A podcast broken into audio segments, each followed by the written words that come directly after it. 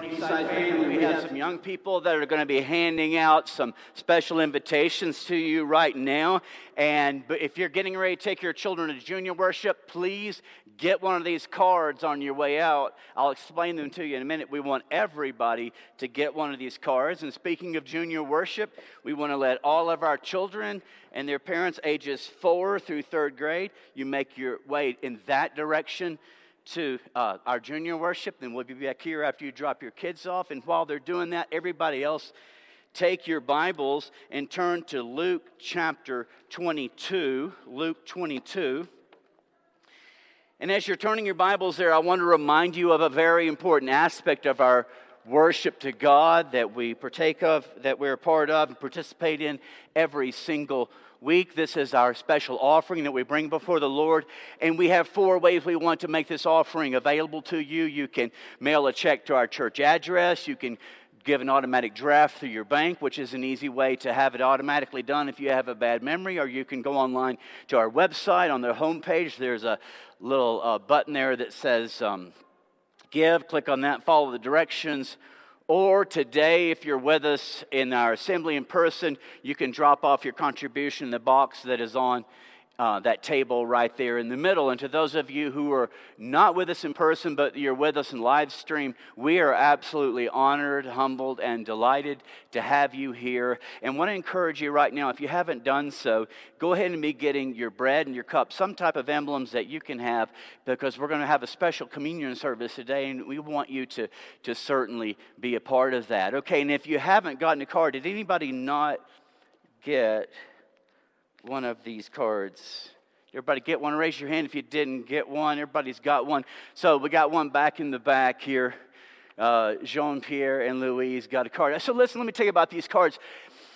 You know, on one of the Sundays, there's like a couple of Sundays every year that more people come to church. Like, if they're never going to come to church ever, it's going to be probably Christmas time or Easter. And so we want to take advantage of this when people are more open and receptive to coming to church than other times. We want to encourage you to invite someone or to invite some ones, as a matter of fact. And so we've given you these particular cards as a, as a tool to help you invite someone to come with you two weeks. Of course, invite them every Sunday, but on, on Easter Sunday, which is the 17th of April, I want to encourage you to think of somebody. Be praying over this card. Be praying that someone God will lead you to that you can invite, or just step up and be bold and hand it to them and trust that's the person, wherever they may be. On the flip side of that card, there's also a walk with Jesus, our, our resurrection celebration Saturday. That's this Saturday. It's a great opportunity for children and for families. You can use this card as well to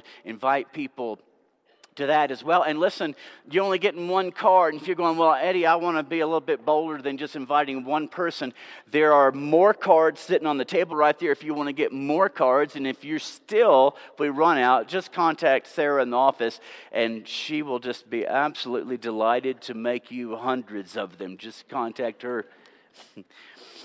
so, Luke chapter 22.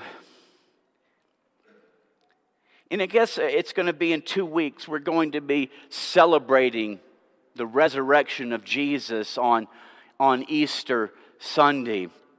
And so today we decided we want to have a, a special communion service to, to set our sights and to set our hearts and prepare our minds for that, that journey of Jesus from the, the cross to the to the tomb. And I want to really, I really, at the empty tomb, I really want to encourage you over the next two weeks. Spend some time in the last parts of Matthew, Mark, Luke, and John. That's really the heart. The, the most of the Gospels that is written, it's about the death and the burial and the resurrection of Jesus. I want to really encourage you to spend some time over the next two weeks reading about Jesus, starting maybe at his triumphal entry into Jerusalem, and then moving into uh, the story of uh, the upper room discourse in the Gospel of John, and, and Jesus. Um, Last Supper, which we'll talk about today, and then you look at his prayer and spend some time in his prayer in the Garden of Gethsemane, and his, his arrest, and his trial, and his death, and his burial, and his resurrection. I'm convinced of this. If you'll just spend the next two weeks praying through those passages, reading them, and I think it'll really make a difference in, in getting the most out of the celebration of his resurrection in two weeks. So I want us to start this journey from the cross to the tomb today. I want us to, to look at this, this communion that we talk about, this the Last Supper. And when I say the words Last Supper, I'm going to guess maybe the first picture that comes to the mind is the picture that Leonardo da Vinci painted of, of the Last Supper. We probably all think about that particular picture, but depending upon where you're from, maybe when you hear the word Last Supper, maybe you have a different idea. If you're from the deep south, maybe this is the idea of, of what you're thinking the Last Supper looked like or, or should have looked like. Or if you're like Karen and me, who lived in Louisiana for many years, maybe if you're from Louisiana, this is the idea of what you think of when you think of the Last Supper a beautiful, beautiful crawfish boil, right? I mean, how could it not be there? It had to have been there. So maybe we have all kinds of different ideas of what the Last Supper looked like, but really the most important picture we need to let the Holy Spirit draw that He does for us. It's here in Luke chapter 22 in verses 1 through, I believe we're going to read 23. And so I want to read this. I want us to talk a little bit about this as we prepare to go to the tables today for communion. So would you take your Bibles and look in chapter 22 in verse 1. Now, the festival of unleavened bread, called the Passover, was approaching. And the chief priests and the teachers of the law were looking for some way to get rid of Jesus, for they were afraid of the people. Then Satan entered Judas, called Iscariot, one of the twelve.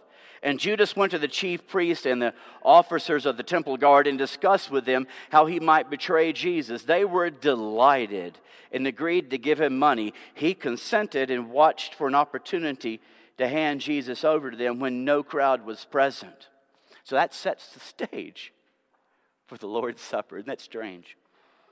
Verse 7 Then the day then came the day of unleavened bread on which the Passover lamb had to be sacrificed. Jesus sent Peter and John saying, Go and make preparations for us to eat the Passover. Where do you want where do you want us to prepare for it? They asked. He replied, As you enter the city, a man carrying a jar of water will meet you. Follow him to the house that he enters, and say to the owner of the house, The teacher asked, Where is the guest room where I may eat the Passover with my disciples? He will show you a large room upstairs, all furnished. Make preparations there. They left and found things just as Jesus had told them, so they prepared the Passover. When the hour came, Jesus and his apostles reclined at the table. And he said to them, I have eagerly desired to eat this Passover with you before I suffer, for I tell you, I will not eat it again until it finds fulfillment in the kingdom of God. After taking the cup, he gave thanks and said, Take this and divide it among you, for I tell you, I will not drink it, drink again from the fruit of the vine until the kingdom of God comes. And he took bread, gave thanks, and broke it, and he gave it to them, saying, This is my body given for you. Do this in remembrance of me. Verse 20.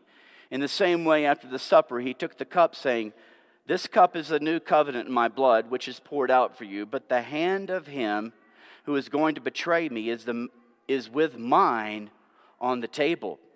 The Son of Man will go as it has been decreed, but woe to the man who betrays me. They began to question among themselves which of them it might be who would do this.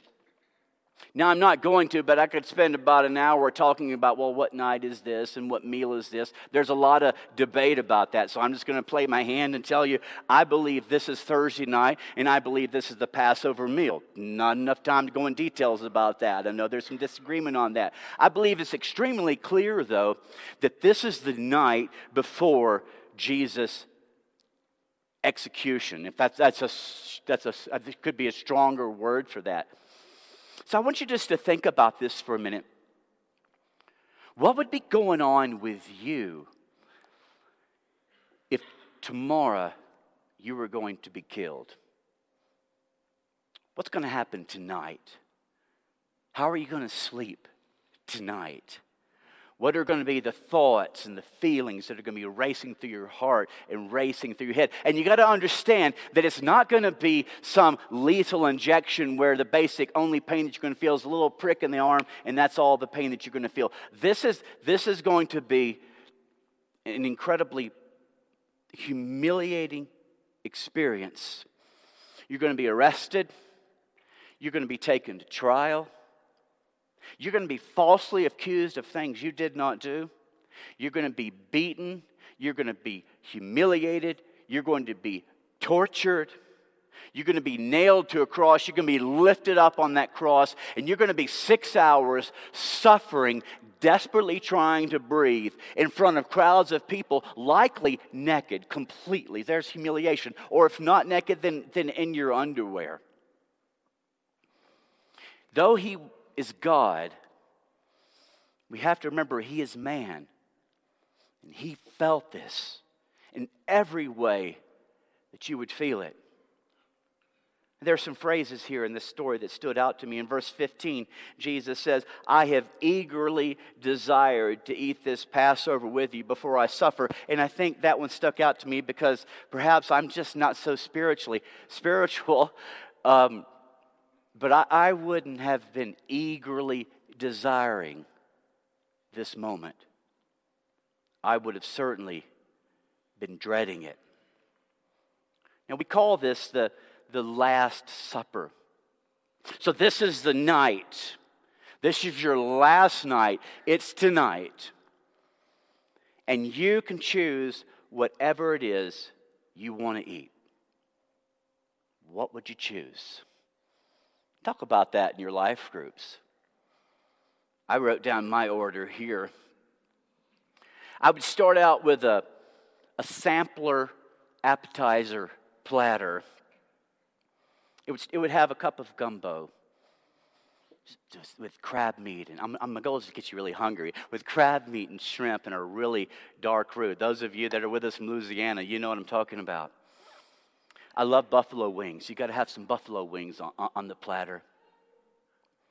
And I absolutely love char grilled oysters. Now you're going, gross, oysters on my last night. Try char grilled oysters. Absolutely amazing. Bill could make you some. Dragos, Drago's oysters. I, I, think I'd toss in that appetizer platter a few onion rings. I love onion rings with salt and pepper on them. So after I have my appetizer platter, then I would go for my main course. And my main course would have certainly my favorite restaurant has its favorite dish. And I know it's gross grossing some of out. It's called Oysters Lagniappe. It's, it's unbelievable. Go to Louisiana. I'll take you there. You pay for it. And. it's really expensive, all right? But it, it, it is, it's incredibly good.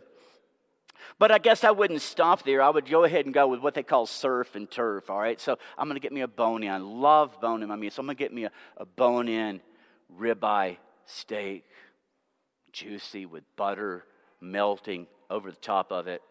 And then I want to top that with a big pile of crispy fried shrimp.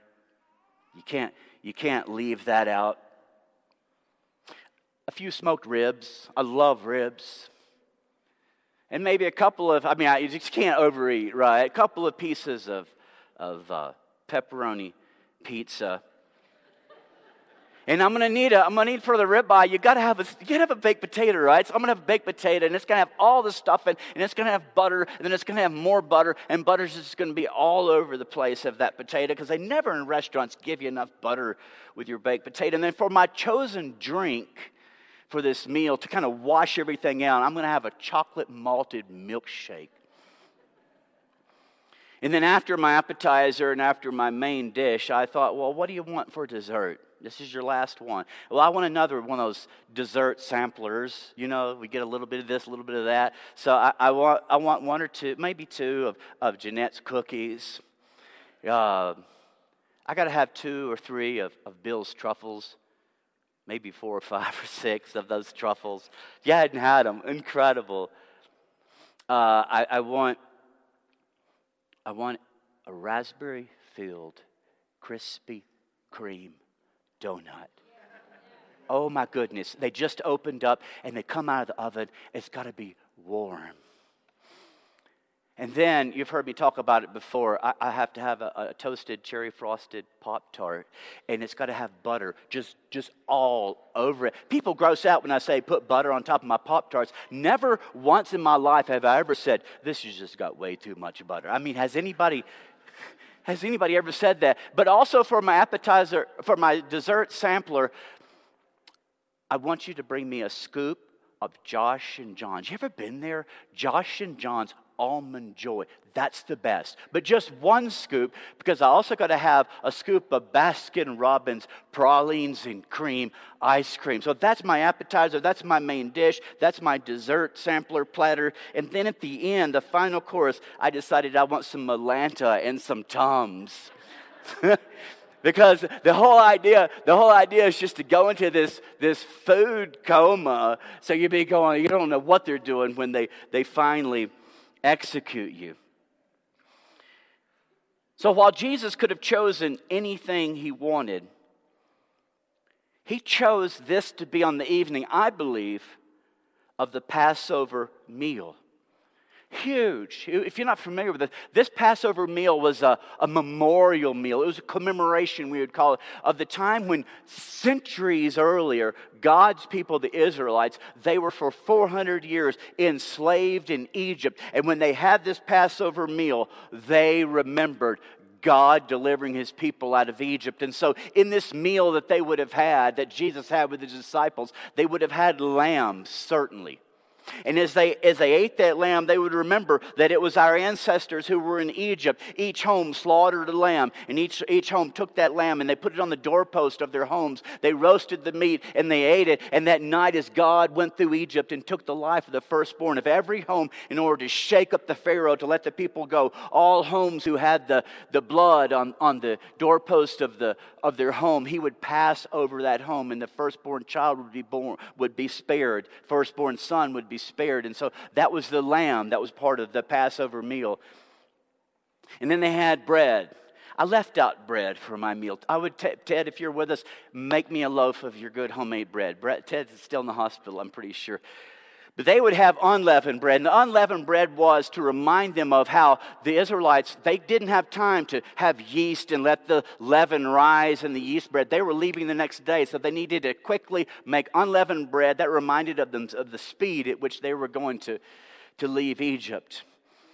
They would have bitter herbs with their Passover meal, and the bitter herbs reminded them of their bitter experience as slaves in Egypt. And it's odd, but they even had salt water in the Passover meal. And that salt water represented two things. It represented their tears that they shed in Egypt as slaves, and it represented the salt water of the Red Sea that God brought them across as He delivered them out of Egypt. There was a dip they made for their bread, and the dip was made of crushed apples and nuts and pomegranates and dates and there were four cups of wine in their meal and each of the four cups of wine it had a symbolic meaning. And, and, you read about the passover children were very much involved in the passover. It wasn't like let's send them away. They were right in the middle of it all. And that's why we want our children participating with us That our kids in junior worship are having communion as we are today as well. It was it was a learning experience for the children so that's what Jesus chose for his Last Supper with his disciples the night before he was executed. I think it stood, one thing that stood out to me twice, Luke records this, that Jesus gave thanks. In verse 17, we read, After taking the cup, he gave thanks. Verse 19, and he took bread and gave thanks. So, so just, just think about that. The night before he's going to be slaughtered, brutally killed, he's expressing thanks. And again, maybe I'm just not that spiritual, but I don't think I would have been feeling so thankful that evening. I would have been struggling. And so this takes to a whole new level Paul's words in 1 Thessalonians 5 18, where he says, Give thanks in all circumstances. I mean, this, this is it. And you're thinking, how do you how do you give thanks on that night? How do you eagerly desire to eat this meal that represents what's getting ready to happen to your body? Jesus realized that what he was about to undergo on the cross and all that led up, it was up to it, it was, it was God's plan of redemption, it was God's plan of redeeming mankind from sin. It was God's plan of fixing what all of us have broken in our lives by our sins. And that was fixed by Him taking our sins to the cross that they may be forgiven. And so, as horrible as this is, as painful as this is, this, this was, you could call it the gospel, meaning good news for us.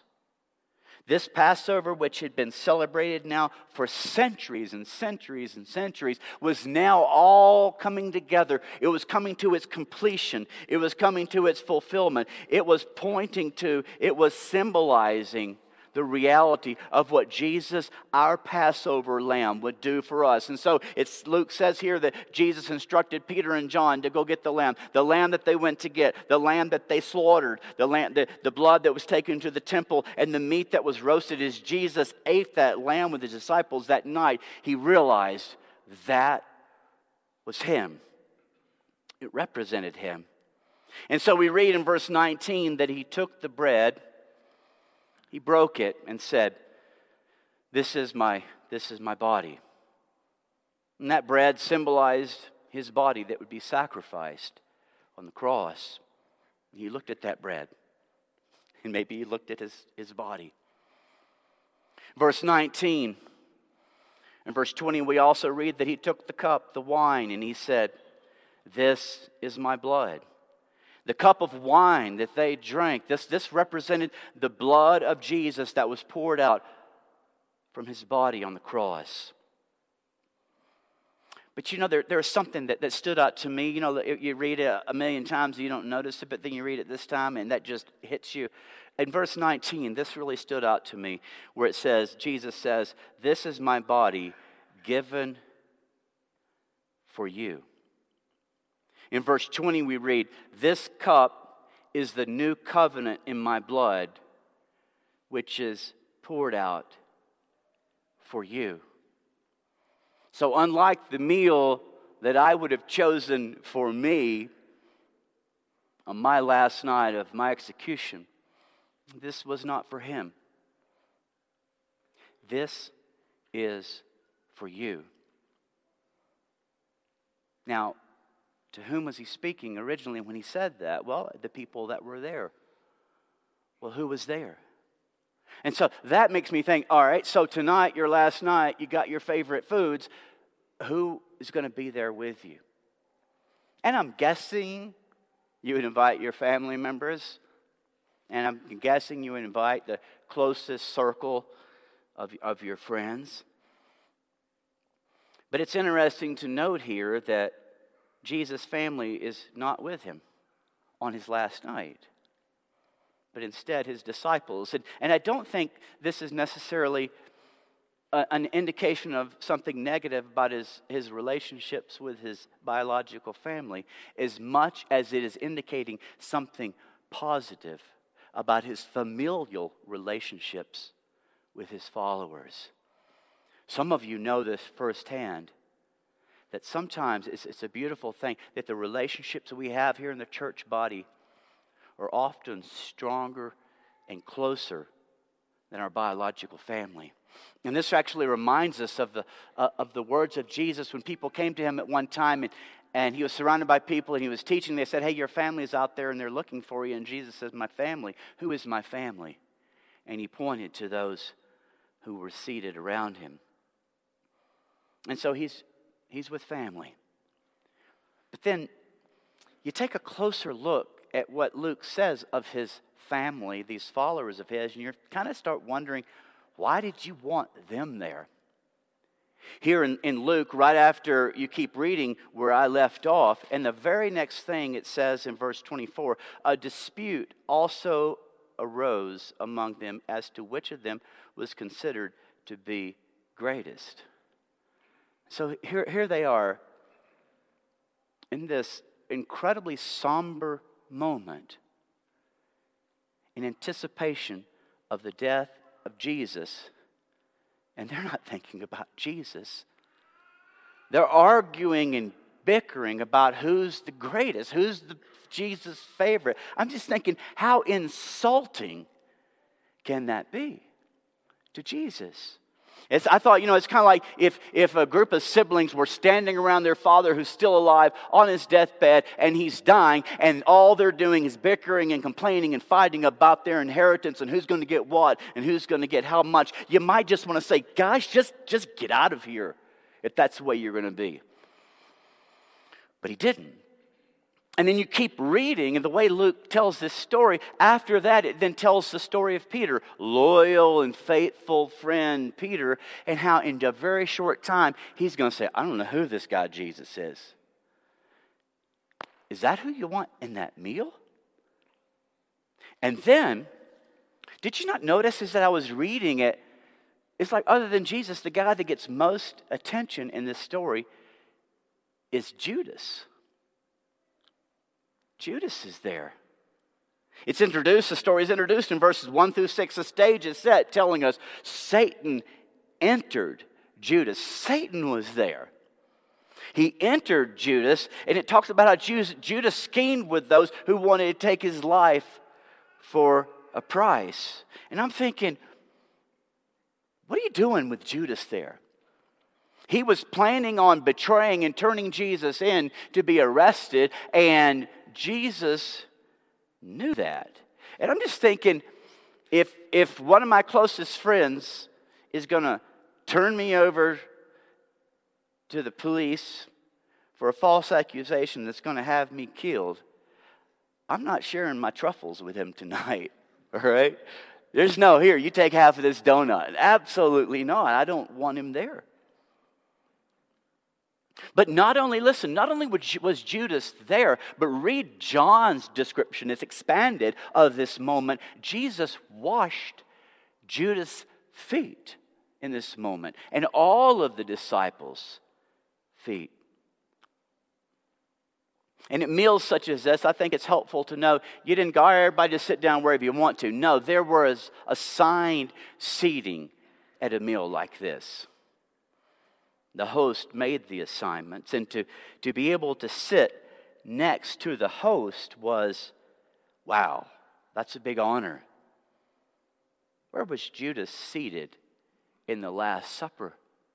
Do you know how, how Jesus, in, in the Gospel of John, John gives you some personal detail, how John said to Jesus, Who are you talking about? Who's the one that's going to betray you, betray you, Jesus? And Jesus says, The one with whom I, depending on your translation, sop the bread, dip the bread, and hand it to that's going to be the one. Well, the one you would hand the bread to would be the one that you're sitting next to. It's most likely G- Judas was seated next to Jesus at a place of honor. Jesus knew what he was up to, right? He knew what he was doing, what he was going to do and what he would do, but even still, he extends his grace and his love. And so when Jesus at this meal took the bread and the cup and he said, This is for you, I can imagine his eyes meeting Judas' eyes because it was also for Judas. And it was also for you. You see, Jesus knows what you've done. He does everything. And He knows what's going on right now. And He knows what you will do in the days to come. But in spite of that, and because of that, He offers to you His body in the symbol of the bread. He offers to you his, his blood in the symbol of the cup. This, th- this, is, this is for you. And so we continue, we're connecting with something. We continue a memorial meal that our ancestors of faith began centuries and centuries ago in Egypt that all came together in Christ. And then centuries and centuries following that has been a meal that has been continued by believers in Jesus as the Passover was fulfilled now in what we call the Last Supper, the Lord's Supper, our time of communion. And as you see, they were reclining at a table because they had a table. We, we're going to invite you in a moment to come to these tables to, to share in this celebration of communion, to take the emblems of the bread and the cup. And if for some particular health concern, it's best for you not to go to the tables, we certainly respect that. There uh, are, are cups that are available. There are those little kits, you know, that we typically use that are on the table back there. You can get one of those for yourself. And in this time of communion, it wasn't Jesus saying, All right, everybody get your stuff and just look down. No, it, it, was, it was interactive with Jesus and his disciples. So I want to encourage you let this be a meet and greet. Let this be a time of, of hugging and praying together. Don't just go and get the communion by yourself. Embrace someone and, and pray with them. Our shepherds are here. Where are our shepherds? Would you guys stand so that, that you can be seen? We got one here, we got two here, we got one here, we got one here. These guys, you can be seated. I just wanted you to see their, their handsome faces. They're here um, to pray with you, or if there's somebody you know that needs your prayers, and there's a lot of us here that need prayers today, let, let, let's do that together. So, what I want us to do now is I want us just to go into a time of quiet reflection. I'm going to ask that you would stand and just I'm going to allow you for a brief moment to pray quietly before we go for communion. We'll worship together with a song, and then I'll say a prayer and I'll release you to the tables. Let's bow before the Lord. It's hard to, to have adequate words to know how to express to you what we're going to experience now and what this bread and this cup represents. We come to you and we give thanks. And we come to you to celebrate. And we come to you to remember. We come to you to thank you for the forgiveness that comes through the cross of Jesus Christ. And we come to thank you for the way that the cross brings us together in communion is family. In Jesus' name. Hey, I'm Eddie White, the senior minister for the Eastside Church of Christ. Sure want to thank you for joining us today on our podcast. I hope today's message was indeed a blessing to you. I'd like to invite you to browse our website at eastsidesprings.com to get more information or to contact us. And as always, we indeed welcome you to join us for our worship service in Colorado Springs as we seek to live out Jesus' mission of making disciples of all nations.